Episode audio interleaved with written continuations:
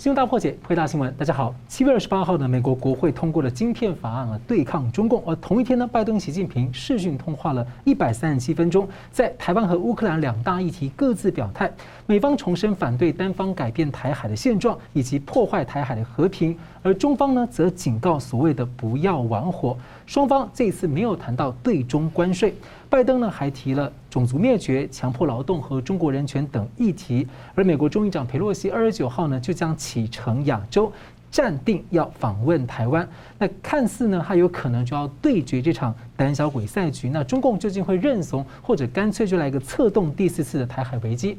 而二十八号这一天呢，中共人民日报的头版头条是习近平的宣称部署二十。二十大的五年任务是暗示他稳连任的吗？那海外海外的香港人呢，发起了香港议会，在二零二三年要全球的港人一人一票选出议员，在国际发声。港人的抵抗运动会走向何方？而联合国的机构报告是罕见的喊话港府废除不公的港版国安法。我们介绍破解新闻来宾，台湾大学政治系名誉教授明居正老师。呃，主持人好，嗯，宋老师好，各位观众朋友们大家好。台湾制宪基金会副执行长宋承恩老师，主持人好，明老师好，大家好。还有外媒披露呢，在这个拜习会的隔天二十九号啊，众议长佩洛西就将启程出访亚洲。呃根据行程表的披露呢，台湾是列为暂定前往。那确定造访的有日本、韩国、马来西亚、新加坡。啊，中共外交部和国防部呢，先前九天内有六度发出了威胁，又预告二十九到三十号在南海的部分海域军事演习。而亲北京的香港媒体则报道，美军的雷根号打击群呢，正航向南海，航向台湾。所以，先请教明教授，怎么看这次拜习的第五次通话，特别是搭配了这个裴洛西可能访台的消息？呃，裴洛西访台的事情呢，其实前两天朋友还在问我，我跟朋友讲，我说应该是这样。还在常考当中，嗯，所谓常考就是还要看各方的反应呢，然后再做最后的判断。好，那现在回到你刚刚讲这个，他们现在拜习通话呢，到底谈了什么东西？呃，到今天早上我们才看到比较完整的资讯，当然也还是非常非常少的。美方发了一个通稿出来，一个新闻稿出来，大概才一两百字，中共方面发了一个八百多字，将近九百字的东西。所以各位知道，讲你刚刚讲了，讲了一百三十七分钟，扣掉翻译时间呢，大概也讲了差不多一个小时多。一个小时多可以讲很多话，讲了假设各办法一个人讲三十分钟多一点点，三十分钟每分钟如果讲三百个字的话，啊，正常是三百字啊，差不多可以讲了九千到一万字。结果他给你的那个稿子呢，大概是一百字跟这个八百字，所以大家晓得中间省掉很多东西。那我们从文字上，就是他们发的那个新闻稿上，我们看到什么？第一大段一定是场面话，啊，就是双方的合作多么重要啦，双方不能怎么样啦，然后双方友好啦、和平的，这是场面话。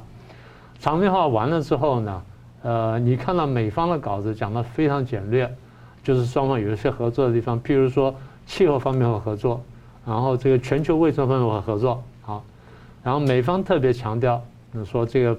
呃，拜登总统呢跟习近平讲，我们对台政策呢没有改变，然后他用了很重要的一个字，我们强烈反对任何一方单方面改变台海现状，他用叫 status quo 就现状，然后也强烈反对这个破坏台海的和平跟稳定，他用的是强烈反对的字，啊，话虽然短，但是意思非常明确。中共方面也是用了很比较长的篇幅，差不多九倍的篇幅。讲了啊，也是一些场面话，完了就特别强调，大概两个重点，第一个是这个美中关系，第二是美台呃，就第二是美台关美中台关系。美中关系呢，中国方面是这么说的：合则两利，然后分则两害。然后说两两国之间的和平友好合作呢，是多么大的好处，然后对全世界什么在什么什么的这个和平啊什么等等。然后呢，美国跟中国之间合作呢，经济上的互补。然后供应链上大家相互合作，这样对于解决经济问题、解决全世界人人类的各种问题呢，都有极大的好处。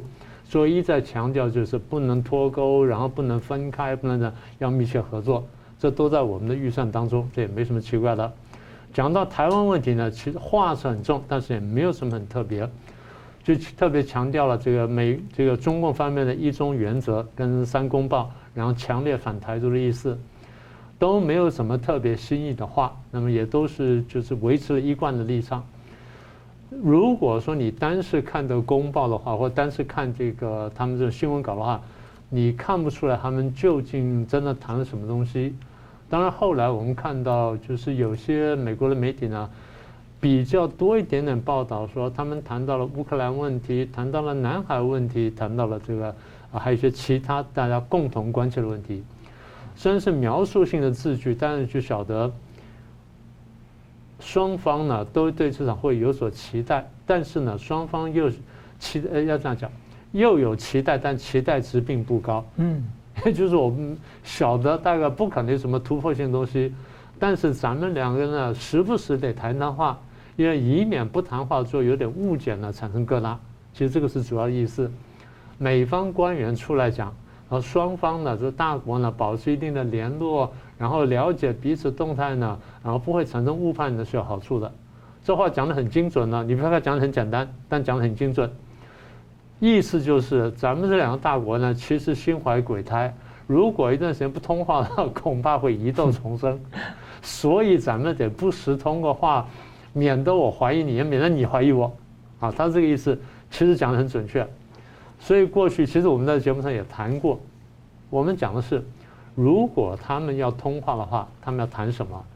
上一次通话是三月多，那现在过了一段时间了，那是是也是，俄乌战争已经开打了，开打了差不多半个多月嘛，三个礼拜左右。现在我们要问的是，在三月份通话之后，到现在七月底四个月当中，有没有发生什么特别大的事情？他们真正需要解决的，对不对？如果没有的话，那就是礼貌性通话，然后。彼此这问候寒暄下啊，你打针了吗？啊，你针打的怎么样？然后你不是上次这个确诊了吗？你确诊一下好了没有？这种礼仪上的东西是一定要有，但是互相也要摸一下脉搏，就看你最近有没有什么变动。现在看起来就是没有什么大的变动，但是呢是有一些事情，譬如说，第一，习近平要什么？我们过去跟大家讲过，习近平呢，第一要的是贸易战要缓和，因为现在他们经常受不了的。习近平要救经济，然后他从救经济或者说有救经济的机会，从而跟国内跟党内讲：哎，你看，我说服美国做了一些改变，所以对经对咱们经济是有帮助的。这个对他开二十大有极大的好处，所以他得至少他得拿到一些讯号，如果不是拿到实质东西，还得拿到讯号。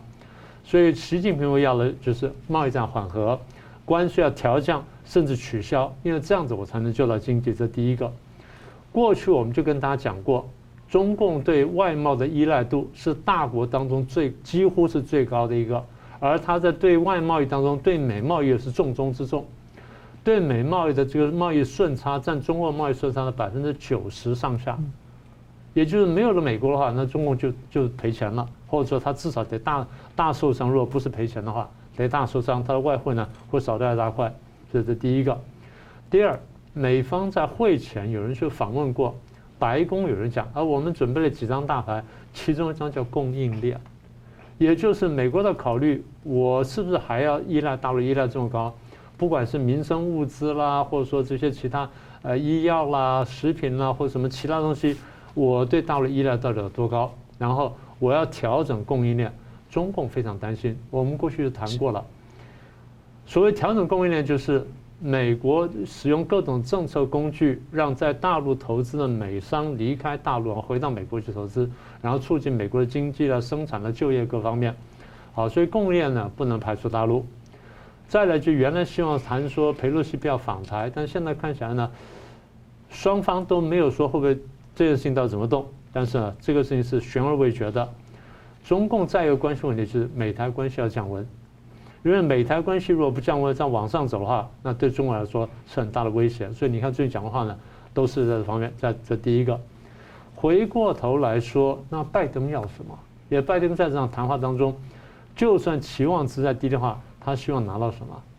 第一，我们猜哈，中共在台海跟南海呢，不要再制造更多的紧张，这是中共厉害的地方。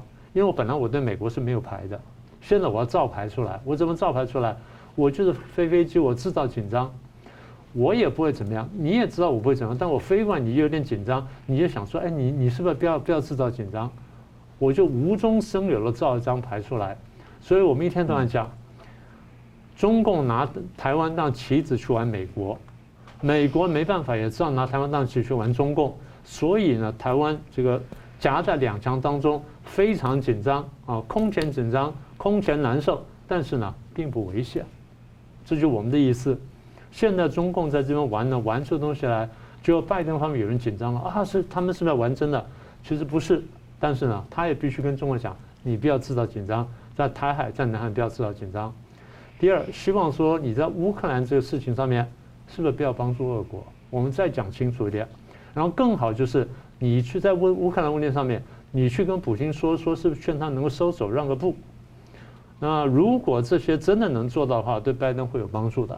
好，那这第二块，第三块就是裴洛西访问台湾呢，如果如果成功的话。大概怎么样呢？我讲过，就最险的一一一步棋就是，美国跟中共，或者说拜登跟习近平，因为这选举的关系，因为连任关系，还有内政的压力，双方在没有地方得分的情况下呢，那只好怎么办？只好下险棋。下险棋就是我也不断，中共方面不断把情势推高，美国也把情势推高，推推推推到最后，哎，很危险了。但双方有默契，到危险点之后再退下来。双方在内部的表现强硬，从而得分，就要下险棋。但下险棋呢，还是有危险。这危险我到最后再谈。那么也就是双方在玩这个险棋是有默契。这个默契如果在这次谈话当中互相能感觉到对方在这问题上，你只要不会出轨的话，我们可以来玩。因为现在拜登算完，我当然没有地方可以得分了，经济了、外交根本都不可能了。所以这样看起来就是。呃，如果这次通话当中真的谈到了，而不是说不用谈到，应该是双方感觉到，就对方都不会出格，然后我们可以来玩险棋，你配合我，我配合你的话，那双方就利用这个机会，最后把台海局势拉高之后，然后再退下来，双方在各自内部得分，这是可能性之一。但是这个还有其他风险，这我们到最后再谈。是，好，我们接下来看到，请教宋老师啊，就从一九七二年的时候。美国总统尼克森呢，他访问北京，要推动联中共制苏共的一个战略。那至今已经五十年了。在一九九零年代的时候，这个苏共瓦解之后呢，当时现在很多人在反省，当时美国没有及时去做新的一个战略思考跟调整。走到今天，有很多的反省。第一个二十五年的时候呢，美国的众议长首度来到了这个台湾。那第二个二十五年，二零二二年，在国际转变为围堵中共情况之下，佩洛西喊话说要来台湾了。如果佩洛西能够成行的话，您觉得？怎么样解读这个意义？而且，其实，在佩洛西成型之前，在欧洲、美国的政要，其实过去两年已经陆续来台湾了，所以这看起来像是一个趋势哦。是的，呃，这其实有表面上意义跟更深层的意义哦。很高兴主持人提到这样的问题。当然，佩洛西如果访台的话，很明显就是挺台湾，也是挺台湾的民主哈，对抗中国的威权。然后，其实正如刚刚明老师所讲的，现在整个局势已经铺陈到一个全球的焦点，哈，不但是呃美国跟中国政治的焦点，甚至全球焦点也牵涉到印太的安全问题，所以变成说，本来是其实相对单纯的一件事情，现在 stake 就是利害关系变得非常的大。嗯，那这个其实是我我也认为说，其实是美国有益的结果哈，这对美国其实没有害处的事情。但是您提到整个国际的转变，那的确是非常的大。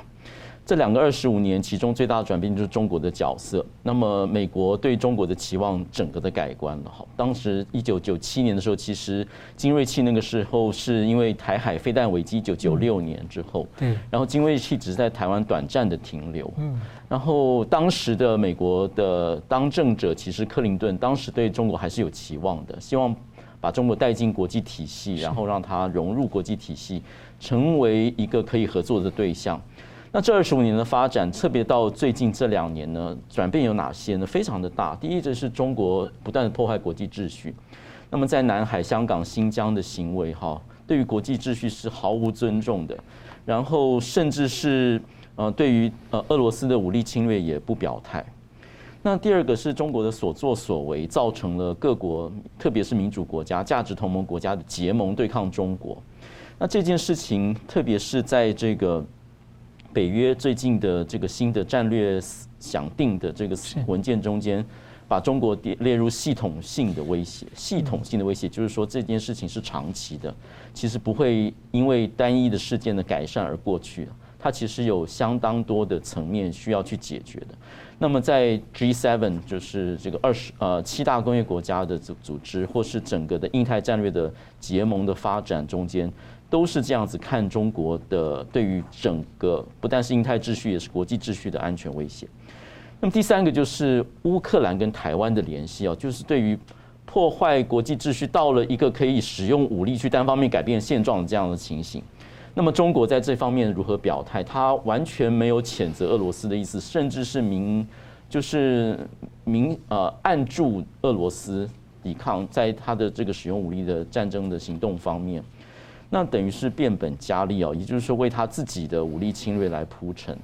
那么整个国际因为这样的态势，呃，整个对于中国是改观的，特别最近。你看到非常多国家过去是没有表态的，嗯，包括东协国家，包括欧洲国家、北约国家，其实现在对中国都讲得非常的明显。那中国的议题在各国的国内政治上面都变成重要议题，不但是美国国内，澳大澳大利亚、英国最近的保守党这阁魁的争夺变成抗中也是一件重要的事情。那日本跟韩国的整个态势完全的改观，谁造成的？就是习近平这。几年的政策所造成的，也就是说，中国的崛起非和平，中国是整个世界乃至国际秩序的威胁，这件事情已经变成国际的共识了。在这样的情况下，裴洛西访台其实是把台湾的地位把它 highlight 出来，好，变成一个重要的，就是说，台湾是一个民主的，好，不被中国所实际上统治的。一个呃自由的国家，并且也是印太战略中间一个重要的一环。那么台湾不能够受到中国单方面武力的侵略，改变现状，变成一件是各国需要去维持的事情。也就是说，道德的正当性其实非常非常的高。那么的确，这是国际上面态势演变所造成的。那么对于佩洛西访台，我有有些补充哈。第一件事。裴洛西访台只是单一的议题，但是它背后有很多的系统性的问题跟威胁。也就是说，佩洛西访台为什么是一个美国的国家安全议题？这句话是相当有深意的。佩洛西访台的只是表面的议题，背后有亚太秩序重整的问题，特别是世界秩序重整的问题。还记得著名历史学家佛佛格森说呢：“得台湾者得天下”，其实就这个意思。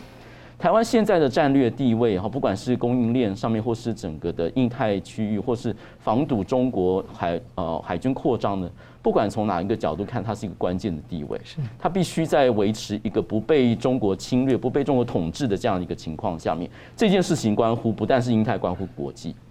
那么，佩洛西访台这件单一议题，去引发了背后所有的这个系统性威胁，这是怎么造成的？就是中国的战狼外交。你访台就访台，那胡锡进这些人要叫嚣说，呃，要半飞哈，要飞越台湾上空，然后台美国的航母他要把它歼灭，这不就掉到他的掉到美国的陷阱里头，张牙舞爪的状况完全一览无遗了，不是吗？就提醒大家再复习一下过去几年的事情，就说有有必要这样吗？然后其实是非常不专业的，大家都知道佩洛西访台一定是军机。刚刚明老师提到，各次的众议员、参议员访台都是军机。美国的安全 protocol 不可能让敌国甚至任何的不明飞行物体接近他的国家的这个航空器，这是不可能。他安全上一定做得好。更何况，呃，佩洛西要访台，这个所谓啊没有决定的这个呃议程中间，有可能来台湾的这个议程中间。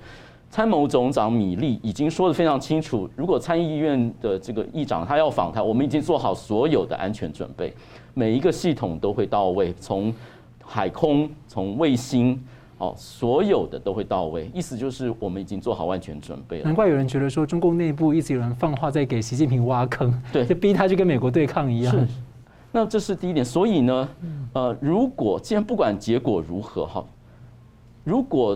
中国就是能够成功阻止佩洛西访台，或者是说佩洛西只是低调访台、短暂停留，不管怎么样结果，这个不是一个 chicken game，不是一个这个呃小鬼赛局，不是。呃，如果美国 back down，也不是美国怯懦，也不是中国恫吓奏效，他唯一的解释是，美国算得很清楚，中国有可能在他的这个内外交迫下，在习近平二十大必须要寻求连任之下，他的经济问题、他的国内问题已经这么严重之下，美国不给他一个借口去宣泄国内的压力。如果现在给他一个很廉价的借口啊，说啊，美国在帮助台湾独立，然后佩洛西访台是什么第三号人物啦什么？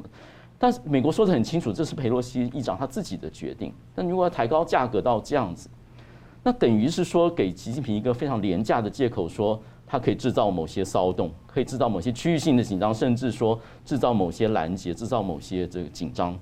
那这样子是给他一个转移国内压力非常非常大的借口。美国国防部说所谓的安全顾虑在这个，也就是说，并不是系统上面美国不可以跟台湾交往到这个程度，不是不能，而是现在时机不宜，不给现在时机不宜，也不是美国怯懦，而是不给习近平一个借口去转移国内压力，是这样的意义上面，所以它其实并不是一个 chicken game。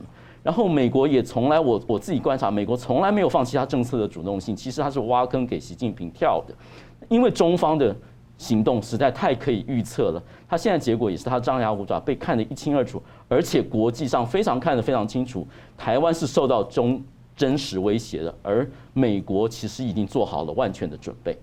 是，那我们接着要看这个明老师哦，在这样的分刚谈到这样的分析之下，再加上您刚刚谈到拜习会各有所需，各在观察，又这样僵持在那里，要要呃在想下一步的这样状况之下，您觉得有没有可能？因为您过去已经几次提到，呃，中共图谋发动可能第四次台海危机，或一直在借机随时要 找筹码，弄出一个第四次的这个呃美中第四公报。您觉得这次是他的机会吗？嗯，当然不能排除哈。我我先回应一下你刚刚讲说第四次台海危机啊，我倒不是说中共要发动第四次台海危机，我是说第四次台海危机或许难以避免。嗯，因为前几次危机从中共角度来说不是他想看的，嗯，都不是。我们等下就就等下就会提到这个，所以我我把第四次台海危机啊，就我们稍微铺陈一下，不管是这次裴洛西来来台湾也好，或者说将来有什么原因。那么爆发了第四次台海危机，大概会是这样，呃，譬如说，中共的这个军队跟中华民国军队在某地方交火发生冲突，然后你打掉我一架飞机，我打掉你一条船，那这个会是一个台海危机。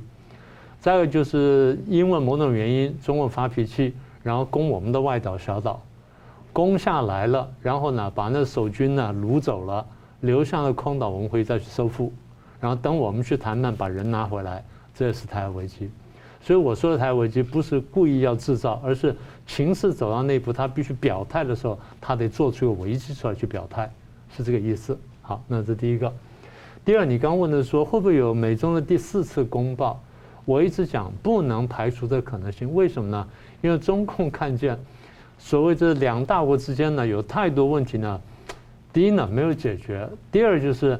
你美方啊又掏假波了，他认为哈，从中共角度，从中共角度，他认为你掏假波了，所以他觉得那那个公报定完没有意思，所以我一定要把它搬回来，我一定要要有公报，再把前面那个被你偷吃布地方再把它吃回来。但中共自己都一直违反他自己，那是另外一回事，那是另外一回事。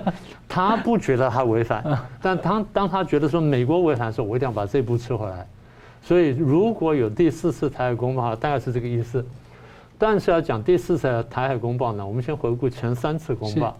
第一次是一九七二年上海公报，当时有几个目的，一个是尼克森呢，因为这个国内的这个越战的关系，经济了跟社会动荡跟政治不安呢，他想要这个结束越战，结束越战之后就停止了这个国内的这骚乱骚动，然后从而就重整美国的财政，这是这个最强的动机。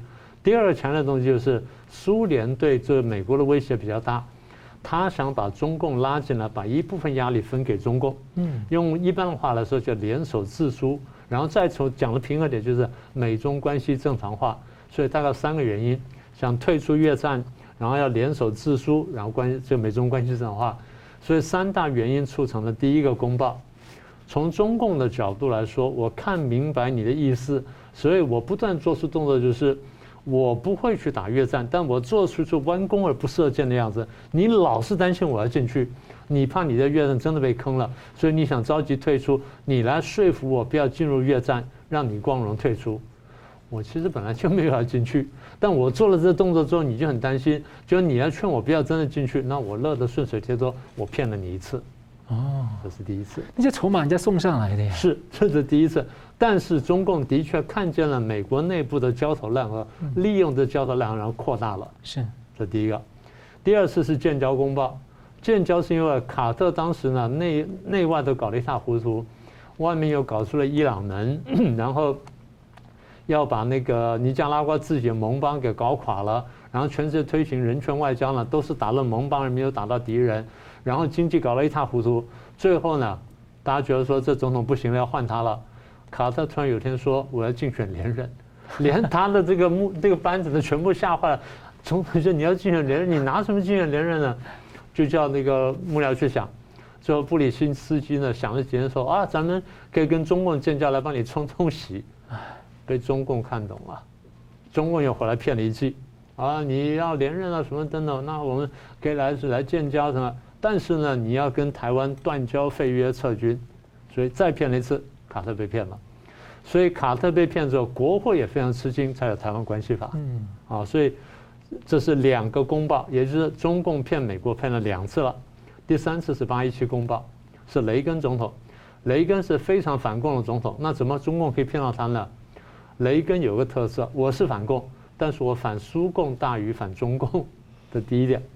第二点呢，苏共当时武力很强大，不管在洲际飞弹了、核潜艇了、战略轰炸机了，乃至全球的扩张、全球态势跟全球海军，对美国威胁非常大。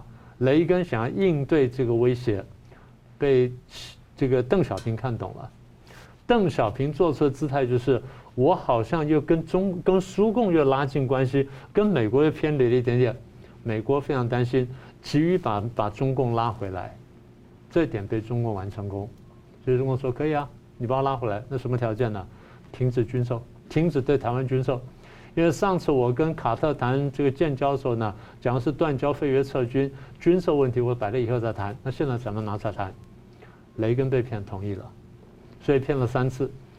我一直跟他讲，这个中共是这样想的，我骗了你美国三任总统，两党都有，我凭什么不能骗第四次？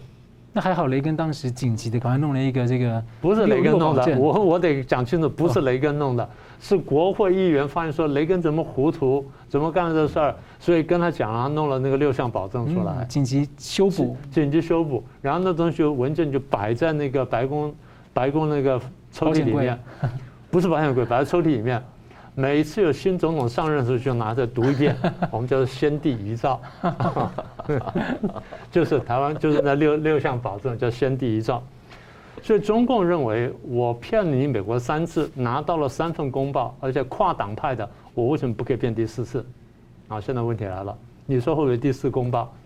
中共现在这样揣摩，你拜登现在选情不好了，你很心急了，你民调又很低，经济一塌糊涂。然后呢，这个俄乌战争呢，好像又暂时没有结束。你的武器库呢，也快要告罄了。我看你怎么办？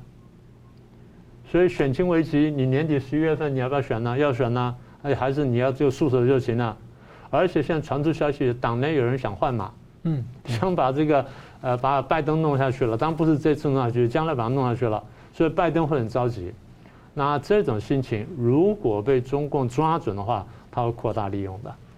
是不是这样？是，也就我刚刚讲前三次公报出来的这逻辑是，中共利用美国的着急而把它扩大之后，骗了美国，骗出了三份公报出来。好，那现在准备要骗第四份公报了，这就我说的逻辑在这里。那是不是这一次成功了？当然不一定，但这个这个应该这样说。条件是具备了，嗯，啊，这就是我们要担心的地方。所以他们最近在在不管是在伊朗或在朝鲜是。做一些动作，就让他更分心，对，让让他更分，让他更着急，然后更急于解决跟中共的关系。还有一个缅甸呢，那那些都是对他来说好几个洞啊，是事情很多，但问题是我怎么样能够避开这些问题，然后专心解决跟中共关系，这对他来说是重中之重。是，所以一旦这个东西被中共抓到的话，那第四公报的要点已经呃这个重条件已经形成。现在我们要谈的是，如果有第四公报的话，大概会谈什么？大概内容是什么？第一呢，中共一定这边重申一中原则跟前面三个公报，他一定会讲这个事情。但美国的回答就是，我有我的一中政策啊，对，我承认三公报，但是我同时有台湾关系法跟其他东西。好，这些铺陈完之后，中共要求的是第一，美中战略关系正常化。这美中关系正常化呢，大概包含几个要点：你包围我的这个围堵圈，你得解散或者放松；第二，你跟我的贸易战，你得降低或者取消；然后再来就是这第一个大点，第二大点就是美台关系。美台关系，你若承认我是代表中国的唯一合法政府的话，那你就不能跟台湾发展官方关系。所以美台之间不得有官方往来。我要重申一九七九年。跟一九八二年上面讲的那个前面的话，美国最近讲台湾是美国的非北约的盟友，就是相当于北约等级，但不进入没有进入北约的盟友，这句话你得给我拿掉，因为否则的话那就同盟了呀，那这顿我算什么？所以这边推出第三点就是，那我们是不是在讲停止军售的问题？那么也就是他的第四公报呢，刚刚讲第一条件大概具备，然后要点大致几点。剩下的问题就是，到底这次拜登会不会被骗？会不会急到说，啊，我真的要上来签这份公报？中共一定会把这个局铺陈到非这份公报不可，但就要看拜登这边怎么应付。好，那现在该我们了。我们如果看懂这局的话，那我们要干什么呢？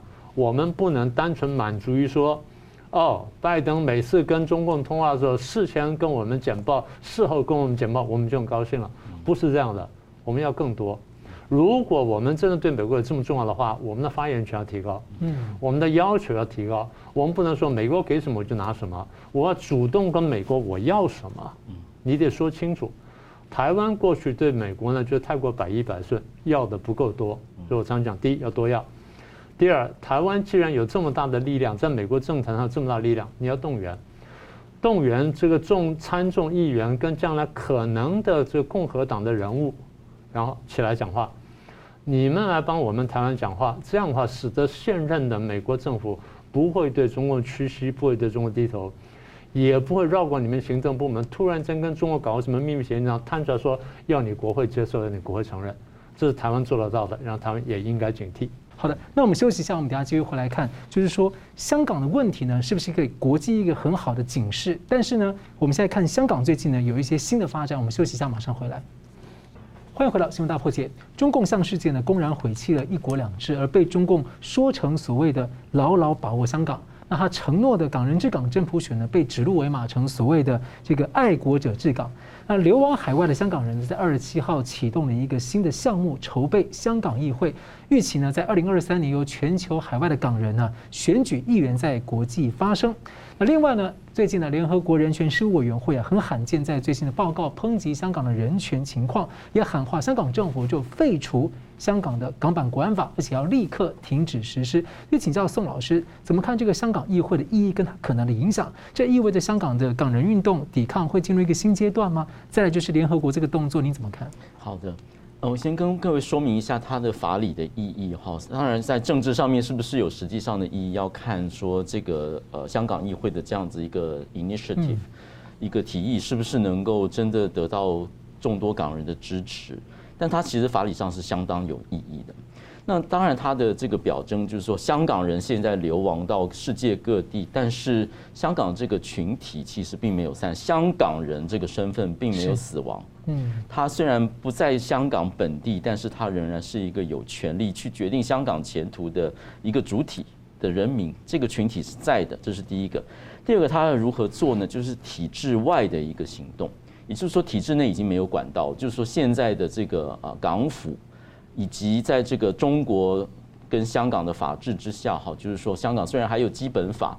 但实际上的很多基本法的原则，包括高度自治，包括这个整个政经上面的体制的呃呃这个保全，好，然后香港自己港人治港的这个整个精神已经荡然无存，甚至司法独立也不存在了。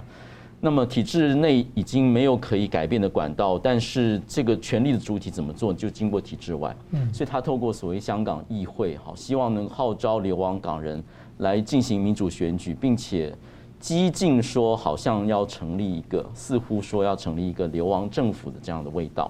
那这个其实并不罕见哈，这个其实是呃，不管是在战争的时候被占领的国家，比如说波兰，在这个一九三九年之后被德国纳粹占领，但是波兰这个国家并没有亡，波兰政府只是流亡到英国去而已，或者现在的这个流亡藏人的政府哈，或者世界维吾尔人代表大会，他们其实都还是主张这样子的权利，所以关键问题在说香港人有没有呃实行香港自自决 self determination 的这样这样的权利。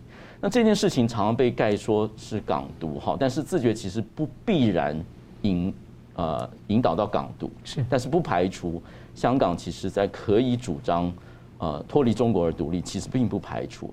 重点在说香港人有没有自己决定自己命运的权利，我们叫做自觉权。那这件事情其实有相当的历史渊源的。那很多人认为说呃。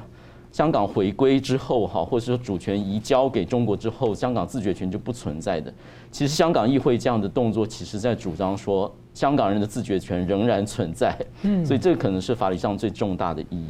香港自决权怎么回事呢？就是在这个二次战后之后，日本撤撤回香港，但中华民国并没有收回香港的领土主权，而是英国再次的行使香港主权。哈，那么。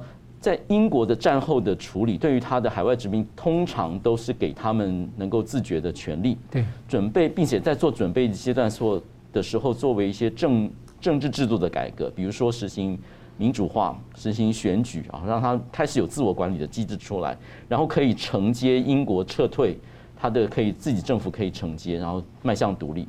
我们看到马来西亚、新加坡在亚洲情况都是这个样子哈，当然还有其他的国家，包括印度等等。但是香港其实变成一个例外，因为英国在香港其实并没有他所谓政治改革这件事情是受到劝阻，没有没有执行下去。当时中共就威胁嘛？对，他们认为说香港的土地其实并没有办法去支持一个不不依靠呃中国的政府，因为香港的新界其实是有比较大的这个腹地哈，它其实是承租的，它有一个期限就九十九年，而香港。本岛好像就是中英条约一九一八四二年这个条约的中间永久割让的这个，其实大概只有占当时的这个百分之三大概左右的领土。他认为说这样子是没有办法呃能够承担一个呃不受中国威胁的这样的地位，并且中国其实中国共产党哈表明的非常清楚，说如果你要进行政治制度改革，给他更多民主的话，我们会采取行动。他他所以一开始就反对。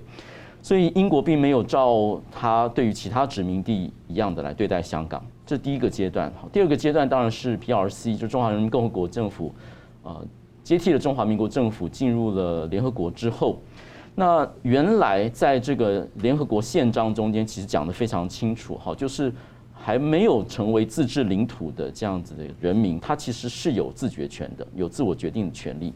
那这个在宪章中间就有。那么后来，在一九六六年的时候，又通过了这个一五一四号决议哦，认为说殖民地的国家跟人民是可以有权利去寻求独立的。那么在当时联合国的机制之下呢，英国把香港也列为说非自治领土，也就是说，它其实是可以行使自决权的，有有这样权利的一块地方。但是在中共进入联合国之后，他把它拿掉了，他强力反对。也就是说，所以各位在最近的舆论上常看到说，中国主张说。香港从来不是英国的殖民地，就是这个意思。照中国中国的法理论述说呢，其实它是被迫不平等条约被夺去的，它并不是一个法律上有效的一个永久割让，它在这个意义下它是被偷走的，然后它只是在战后之后，或是或者在九七年的安排之后拿回来。但是中共却自己去承认了东北还有很多地方被拿走的领土，几百倍的，非常多的不一致。好。但是，所以他进入联合国之后，一九七二年的时候，就透过他的这个政治影响力，把他除去了。是。那么，香港自决权是不是在那时候就死掉了呢？其实并没有，因为他很多的原则是在这个一九八四年的中英联合公报，后来还有香港基本法中间，把它实际上实现了。嗯。也就是说，他用自治去取代了自决。也就是说，你保障了这个制度下面的高度自治，对，来换取说他不主张其他的管道，包括独立或者行使自决权。但是现在的问题就反过来，现在问题变成原来国际条约所保障的，不管是英国或者对美国都是这样子，这时候国际呃条约所保障的这个高度自治，现在完全受到侵蚀，完全被一笔抹煞的情况之下，自觉权还存不存在呢？那个牵涉到说，不但继续存在，还有另外一个新的基础，这就是跟香港国安法有关的情形。通常我们说呢，原来是强权之间的移交，从英国移交给中国，那它是一个殖民地地位，变成说中国领土的一部分是这样子。但是在当时的安排中间，其实香港人民并没有受到征询。那么现在的情况是，完全一国两制被取消，然后国安法这样大型的这样子滥补下来。变成说，除了原来的说他原来就有自觉权以外，还多了一个理由，就是所谓的救济性的自觉。嗯，救济性。各位看到，在很多的国家，包括加拿大的魁北克省，包括科索沃，原来是这个塞尔比亚的领土。当它的内部成为说母国有严重压迫的时候，他是可以寻求自己的命运的。他是可以寻求自己命运，包括脱离母国而独立。科索沃就是最好的，因为主权在民，现在是国际认可的一个主权论嘛。也就是说，如果原来政治制度说，原来架构下他有政治参与、有明确的地位的保障，那他在这个制度下大家都接受，大家相安无事。现在中国单方面翻盘，把这些全部都推翻掉，并且国安法就下来。国安法下来，为什么这次这个联合国理事联合国事务人权事务会呢说应该要中应该要香港政府应该要废止国安法？几个理由说他立法根本就不合法。香港人民照他的程序上应该要征询香港意见的，没有征询，那他的结果就是滥行逮捕哈，并且他送中条例就是说香港国安法之下，香港的罪犯。可以送给中国审判，而且他特别指明说，送给一个非公正公约缔约国的法院来审判，就讲中国是讲说他是非公正公约缔约国，而且他自己承诺要签署跟批准，到现在都不批啊。也就是说，北京奥运办法还是一样。香港国安法是一个恶法，是一个压迫人权的法律，香港人正在受人权压迫，在这样的情况下，其实国际法上承认说他有救济性的自决权。当他在现在的制度下面受到压迫的时候，这个群体并没有消灭，他自觉权从来没有消灭，并且现在多一个理由，就是因为他受到压迫、受到不人道待遇，而可以再次主张说，我可以自己决定命运，甚至包括脱离中国的这样子一个决定。是哦，难怪现在他们的筹委会才在正在游说各国的政府能够依据联合国宣言来承认他们的公投自决的议题。是是，好，我们休息一下呢，等下继续回来谈。就是呢，所以在拜习会的二十八号同一天呢，这个北京啊，中共的人民日报释放了一个消息，是不是习近平真的认为是稳连任了呢？休息一下，马上欢迎回到新闻大破解。二十八号拜习会同一天呢，中共人民日报的头版消息还有新华社的消息啊，这个星期二六二十七号呢，北京举行了所谓的迎接二十大专题研讨班，要学习习近平的重要讲话，迎接二十大，要部署呢未来五年任务，宣誓党要举什么旗，走什么路。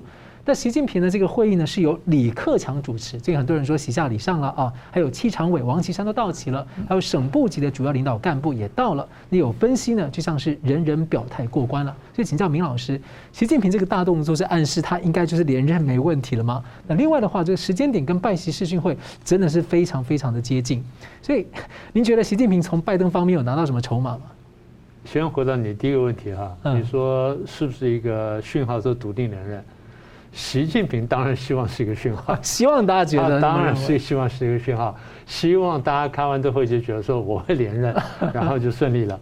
所以这个研讨班呢，我们讲的准确点叫动员会，动员会，它这个动员会就动员大家来，你能表态当然最好，但是这个还不一定，但是至少就是我要看看有没有不稳定的因素，也就开会过程当中我发东西要看看大家反应啊，然后听听大家讲话。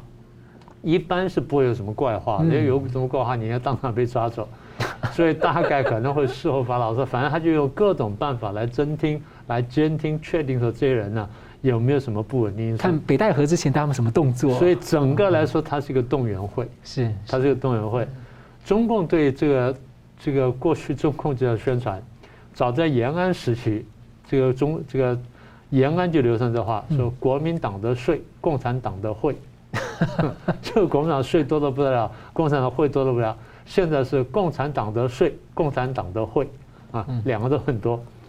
共产党开的会呢是习惯性做法，他们这个因为组织严密，所以所有事情呢就统一思想、统一动作。是，开会就是统一思想，然后下去要统一动作，这是中国习惯做法。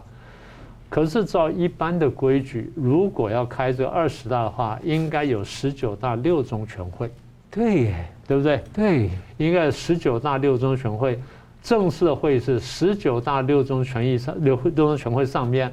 然后再做正式的动员，然后讲说我们二十大的这个议程要怎么安排，什么等等这些细节铺陈一下，所以应该有的东西。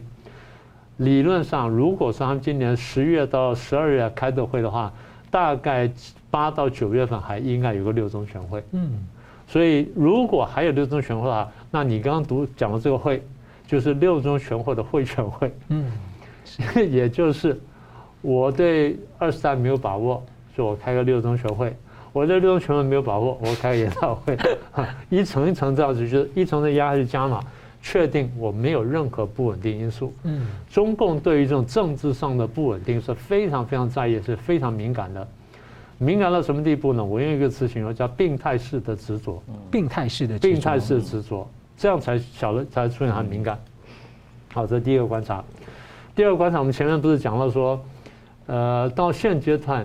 习近平呢，看起来是稳了，但他还是担心有不稳定因素，所以他希望说观察，然后排除不稳定因素。但对拜登来说，今年的选举呢，看来是非常危险，所以我们才推论，在双方都很危险情况下，会不会双方达成一个默契？我们来下一盘险棋，这是我们在第一节是推测这个可能性，就如果下险棋的话，那说不定可以玩出来，我们两边都会再连任啊，或者至少选举都很顺利。这是下险棋的动机，当然我不是说一定会下险棋，我只是说这个是选项之一。然后这是他们通话或者说裴洛西来访台的可能产生的后果之一，因为我们在编写剧本嘛。什么叫编写剧本呢？站在我们做国家安全研究人来说，我们会看事情事情出来之后大概有哪些发展，然后各方会怎么动作。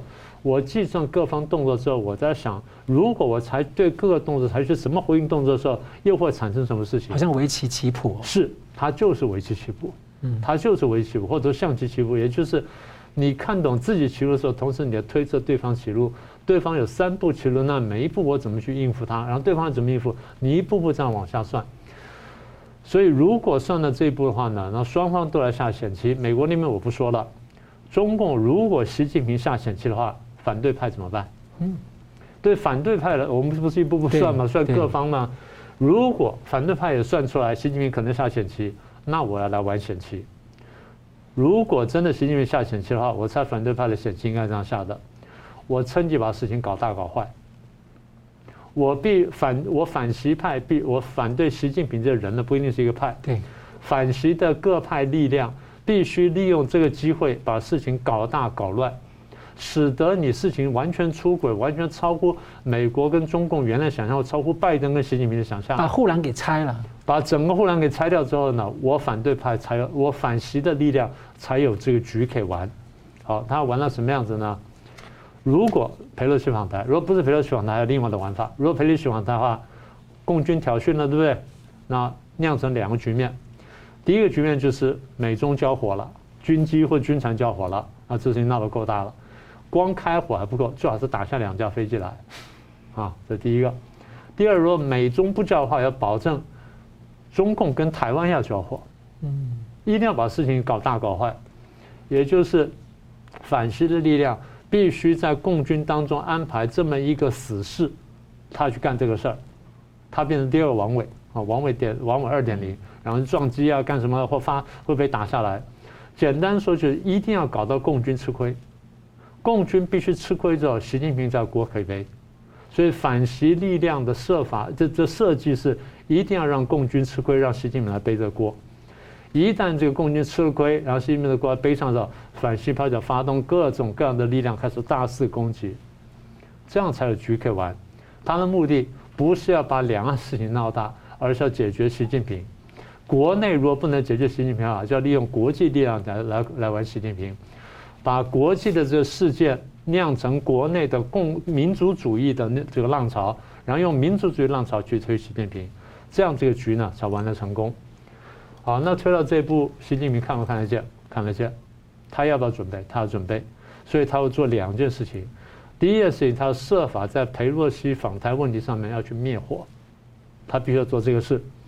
那至少就是，如果裴洛西真的还是访台成功了，但是呢，他在文宣上面要把事情压下来，就不是说不一定不一不一定不是说来或不来，而是至少文宣上不要闹大，那我事情就小了。这第一个。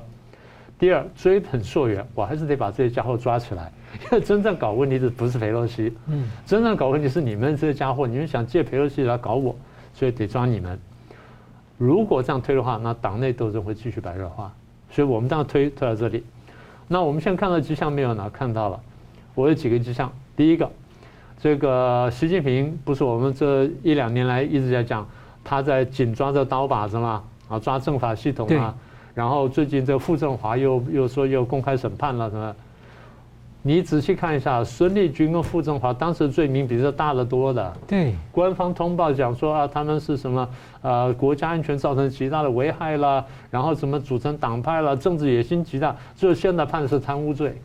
那你其他几个重罪都没有了，贪污在他们当中是最小的罪了，叛变了，结党营私了，对国安构成威胁了，想暗杀，这个罪大得多呀。那为什么判了个小罪？对不对？所以这个是一个疑团。好，那现在再来，我把傅政华、孙立军这些打下去之后，好，像王小红上来了，好，当公安部了。王小红上来当了公安部之后呢，就把他的亲信呢叫刘文喜，从公安部的副部长空降到河北省干公安厅厅长，一个月零六天死了，奇怪了，死掉了，猝死。一个身强力壮的这个公安厅长，从这个公安部中下放来一个月就死掉了，这事情很奇怪。呃，如果他染了武汉肺炎，那就就是老天收他；那如果说身体不好，那就意外；那如果是他杀呢？是不是？这个排我们不能排除，这第一件事情。第二，六月十号的唐山打人案，唐山烧烤店打人案，这在别的国家那几个家伙早抓起来了，然后会公布说那几个被打的女生现在怎么样了，各方慰问了、送花了、捐钱了等等，这一定络绎不绝。现在各位晓得那四个女生到哪儿去了吗？没消息，没消息。然后大家知道抓这个打人这些人都判刑了，都处理了吗？好像也没有。不，有点消息说抓了几个，但有几个又怎么样了？但是我们后来接着听到什么消息呢？说这些打人说你们去告啊，我不怕，反正我在北京有人呢。哦，他放了这个话，那你说这个事情闹了这么大，你该办不该办？该办。好，谁来办？王小红来办了。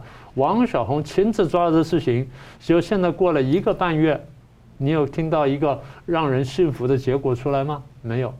所以王小红似乎抓不动这件事情。嗯，为什么？也就是唐山案的这个背后呢，有人可能比王小红要大，甚至比习近平的力量还要更更隐蔽、更大，可以罩得住这些人。这第二件事情。第三件事情，我们听说了六月底有一个骇客呢。在论坛上面呢，用英文发表，我拿了上海公安部的这个上海市警局资料，我先来卖，有七十五万笔，我先放出，不是，我有一大堆，有二十三个这个，有十个这个，呃，二十三个 T 呃 TB，然后我要卖这个十个比特币，现在我放出来让各方验货，我放三个东西，然后有七十万笔，你们各方验货，有人验完是真的，因为他看到自己东西了。对，好，真的了。而且那个人家说可能涉及到十亿人口的东西。是，所以这么大事怎么会露出来呢？怎么随便弄呢？这个我们不能排除有有利人士背后搞鬼。这第三个是，第四件事情，现在不是选二十大的什么代表什么等等吗？工信部部长肖亚庆没有当选。诶，我们当时觉得很奇怪，就现在各要萧亚庆啊涉案查办。第五件事情，另外一个就是芯这个不是现在是芯片大跃进吗？芯片大跃进的推手机叫国家大基金，国家大基金总裁叫丁文武，哎，最近被查了。嗯，你说啊，现在官方的报道都是哦，我们现在开二十大，所以我们加强反贪反腐，不是的，这全部是政治政治斗争一环。最后一件事情，红海入主紫光，对啊，对不起，入股紫光，嗯，这事儿我们将有机会谈，因为这事儿太大了。我现在只是告诉各位说，这些事情都不是单独的，在大陆这这么这个紧张情况下，又在二十大之前呢，这些事情全部联系在一起，所以我们要密切观察。连红海紫光都有可能。是。节目最后，我们更用一分钟总结今天的讨论，先请明老师。好，那刚才讲的这个是拜习通话呢，现在看起来呢比较平淡。不过我们比较担心的就是拜习通话会不会导致第四次的台海危机啊？对不起，会不会联系到第四台危机？然后从而会不会引发第四第四个美中公报？这个是我们要关心的第一个问题。第二个问题，如果刚才我们的对这个二十大的推论没有错的话呢，也就是二十大从现在开始到真正要开的时候，之前应该还会有激烈的一个派系斗争。我们可以看到，习近平派系跟反对习近平力量双方会动员，而且会做很多动作。我们比较担心就是做的动作当中，拿台湾当做一个棋盘或当做一个论坛来玩，这点是我们要小心的。所以这个部分呢，我们得跟美方也密切合作，要确保说台海地区的稳定和平啊，不要卷进大陆的政局里面去。是宋老师。现在国际形势当然比较紧张哈，它核心的当然就是这个西太平洋、台湾的周围的区域啊，当然我们牵涉到美国、中国跟台湾哈，那么也牵涉到各国的国内政治跟国际政治。但是国际政治不能只看表面，它有作用力跟反作用力哈。如果佩洛西访台，如果不是因为战狼、中国战狼外交这张五鹤，把五鹤牌端出来哦，也没有人会认为说这件事情是这么的跟国际安全是相关的。那么，如果中国的对于这个美国跟台湾交往的反应不是这么的强烈的话，也更不会凸显说台湾其实根本就不在中国的管制之下。所以这些都是反作用力的情况。国际的这个政治的，也不是单看实力原则，也不是只看有没有钱跟权力或是军事的肌肉，它还有很多是整个国际政治的局势哈。包括这个中国可能做什么样的行动，然后全球的各国政府对它的反应，包括各个人民的这样的意见，所以台湾的民主跟香港人民的自觉，就是在这样子的情况下能够得到国际上面的声量。那么这件事情是中国的这个整个的战狼外交必须要去深刻反省的，并不是只有钱跟权跟军事的问题而已。老师，我想再追问一个，就是香港人的这个自觉议会凸显这个自觉权，你觉得对于国际看台湾有什么样的影响？国际看台台湾当然是会更加的去珍惜台湾的民主哈，因为已经七十多年了，台湾自己在这样子一个跟中国呃分别的这样统治中间，而且台湾人非常成功的建立了自己的民主机制，并且成为一个和平的、繁荣的、科技上面高端的一个社会，这样子国际政治上面、社会上面不可能让中国可以单方面的用他过去的这种 fantasy。这种的这法律上主张，或是这样军事上力量去侵夺台湾的这个自主性，这是不可能的事情。是，好，非常感谢两位精辟的分析，感谢观众朋友的参与。新闻大破解，我们每周三五再见。如果您喜欢我们的节目呢，请留言、按赞、订阅、分享，并开启小铃铛。那么，感谢各位呢长期对我们的支持。新闻大破解团队呢将持续为您制作更优质的节目。